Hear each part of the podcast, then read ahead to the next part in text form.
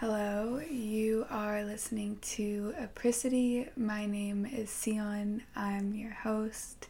Apricity means the warmth of the sun in the winter. My hope is that this podcast brings you some light like the sun would on a cold winter day.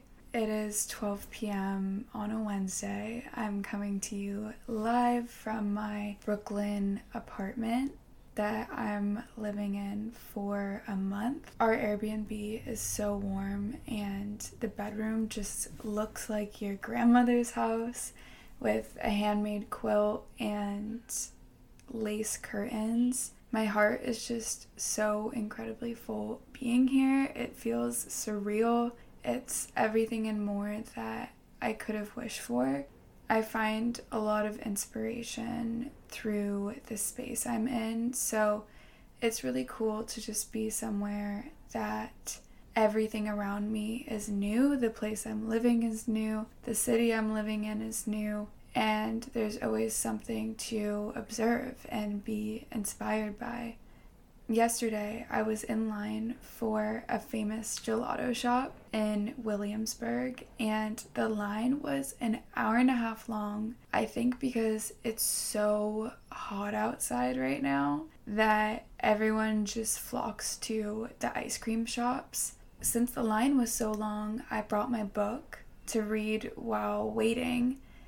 And when I looked up, there was a woman two people in front of me rolling a joint. And then a few people in front of her, there was this little girl who had these huge hot pink glasses. And you know, when little kids have really big eyes to start with, and then they have giant glasses and their eyes are just huge. She was so cute, and she was kissing the top of a giant Dalmatian's head. And I just felt like it was one of those movie moments. My friend Isabel calls them snow globe moments, where I'm just sitting there reading my book. This woman's rolling a joint, there's a little girl kissing a dog, and everything is just so beautiful around. So I finally got my gelato. I got pistachio, which is my favorite flavor since I visited Europe last summer and I was like, how have I not been having pistachio gelato my whole life? If you've never tried it, try it. It's the best ever. And I was sweating in the summer heat and came home. The people hosting us installed an AC unit in our place. And so it was nice and cool. And I just laid down on my grandma quilt and just went through my usual afternoon Instagram scroll. And after going on Instagram for a few minutes, my heart just sank into my stomach. I felt this ball of anxiety in my throat. I think it was because I immediately saw other people living larger lives, doing bigger things, and I felt this moment of longing for something other than where I was at in that moment.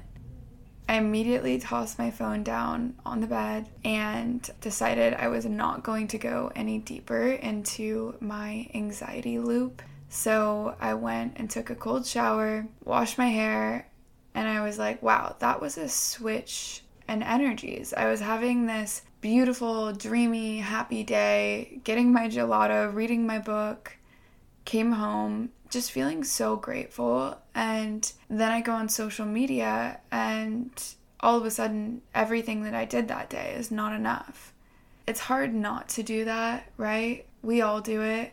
You go on social media, and it's easy to compare your life to someone else's highlight reel. I know we've heard this a million times social media is a highlight reel. I won't get into that. But I will go on social media and see people my age buying a house on vacation in Tuscany, Italy. And I'm like, I haven't just bought a house. I'm not in Italy. I don't have a six pack. I didn't start a wildly successful company at age 21.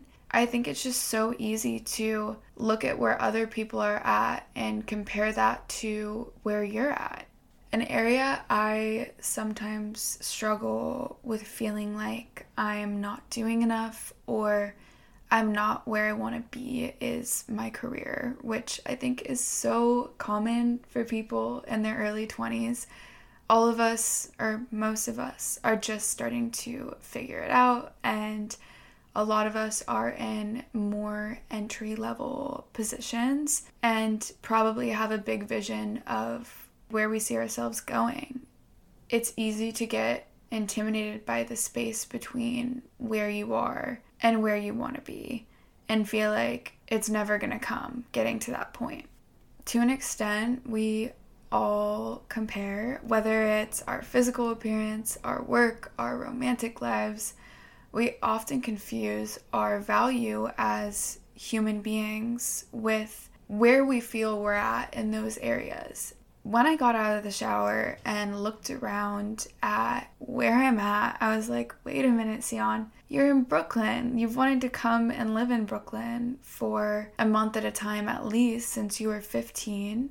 You worked hard to get here. So, in this moment, I need to stop reaching for something and just let my arms rest and revel in it because this is so cool.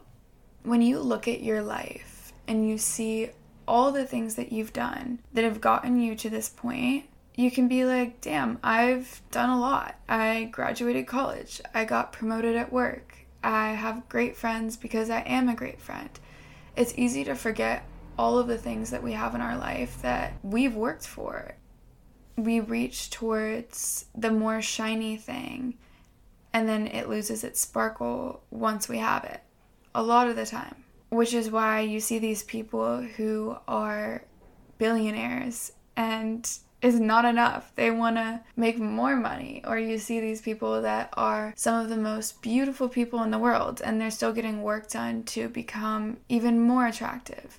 I just think that as humans, we are creatures of wanting to constantly improve and constantly evolve. And that's one of the most beautiful things about being a human. But it also can be something that takes a lot of joy when you let comparison consume your thoughts.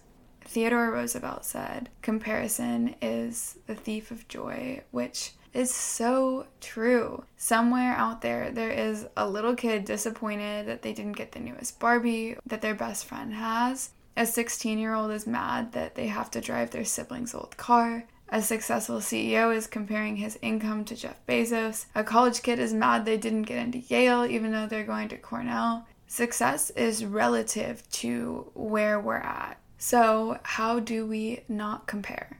If it's human nature to want to do better and go bigger, rightfully so, because you want to make the most of your life, how do you not compare yourself? I wrote in my journal a few months ago you can't rid yourself of unwanted emotions, but you can channel them.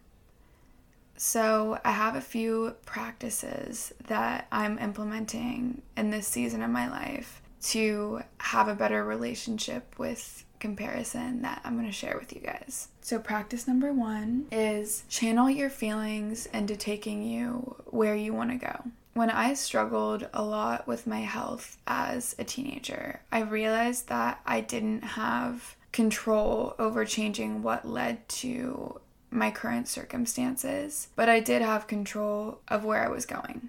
That is the most powerful practice anyone can implement in their life is living with intention. So, at that time, I ate to heal my Hashimoto's I exercised for hormone health. And within a year of putting those practices into motion, I was able to put my Hashimoto's into remission. Comparison can be a great catalyst for change. You can see where others are at and let it be something that inspires you to go towards where you want to go. And I think in almost every single episode, I say, meet yourself where you're at, meet yourself where you're at. But it's so true because you will move with ego and try to be at a point you're not at yet if you don't meet yourself where you're at. And a really strong example I have of this is I'm currently trying to get back into shape. I've mentioned this before on the podcast. I'm coming out of a four month injury, and so there is a lot of feeling like my body is not where it used to be physically. I've been doing Pilates classes where I am not strong enough to do some of the moves and I have to modify. Today, I was taking a class this morning and I tried to do the harder version of one of the moves we did. And I felt it in my back and it was supposed to be a core move. And I was like, okay, this move is not meant to be felt in my back, it's meant to be felt in my core but my core isn't strong enough to be activated in this position. So I need to go on my knees. Is it a bummer that I can't do it like all the other people are? No, because I'm not there yet, and I will be one day, but first I have to start where I'm at. The best advice I could give anyone is to just meet yourself where you're at and then use intention to go where you want to go.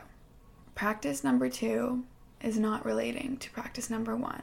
Look at what you have that separates you from others. If we all are just trying to be the same person, the world would be so boring.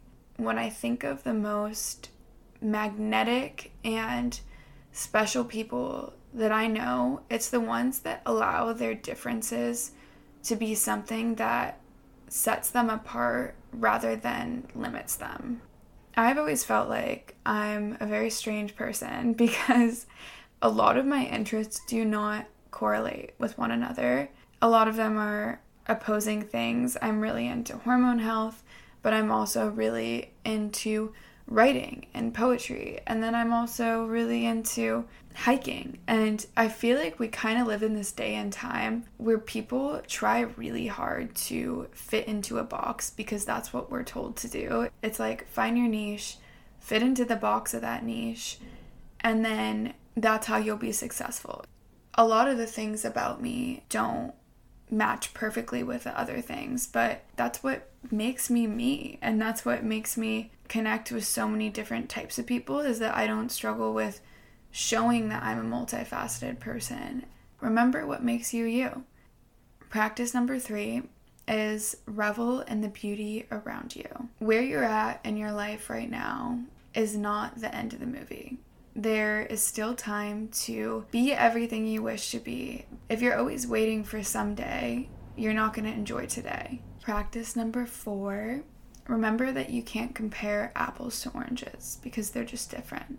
Other people have a whole unique set of problems that you do not have. So, comparing your life to theirs is like comparing apples to oranges you're a product of your situation and they're a product of theirs.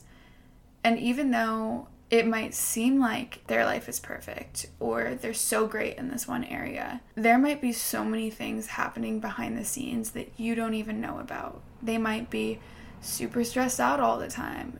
They might not be happy at all doing that. They might be jealous of someone else. So you have to remember that you're only seeing what they're choosing to put out into the world. Everyone, to an extent, wears a mask. So comparing yourself to them is a waste of time because you don't even know what's under that mask. I went on a friend's podcast this past week and she asked me if I could give anyone a takeaway from the episode we did together, what would it be? And for some reason, the first thing that came to mind was be gentle with yourself people don't even realize what makes them special or how magically unique they are. People will say they aren't successful, then go write the most beautiful piece of poetry, or they aren't good enough, then make a wonderful meal for their friend, or they aren't beautiful, then look like an angel while laying in the sun. Just because you're not meeting some societal expectation that has been set doesn't mean you're not fully worthy there are going to be times in your life where certain areas of your life are more abundant and other areas of your life are less abundant. And just because you might be at a different point in your life than someone else, it doesn't make your life lesser than theirs. It's just different. that is all for today. Before I end, I just wanted to share this really wonderful practice that I came across on TikTok by the Daily Victorian. It's a monthly reflection exercise, but you could even do this on a weekly basis. And I just find it to be really helpful for having awareness for where you're at it's called a life audit. So, first, you're going to reflect on the past month, look at what went well, what didn't go well, where did your choices not align with your goals. Step two, you're going to identify some wins or memories that you really loved from the past month. Step three, identify an area of your life you'd like to show up more for yourself. And then step four, set three goals for this week or this month, depending on what basis you're doing it on. I recommend that you do behavioral goals instead of outcome goals. So, for example, I want to work out four times this week instead of I want to have a six pack. And then step five is maybe choose a word or mantra to return to. Mine is just keep going that is all for today. I hope you enjoyed today's episode. It was a short and sweet one. Let me know any topics that you guys would like me to do, guests you would like me to have on while I'm in New York. Love your friend Sion.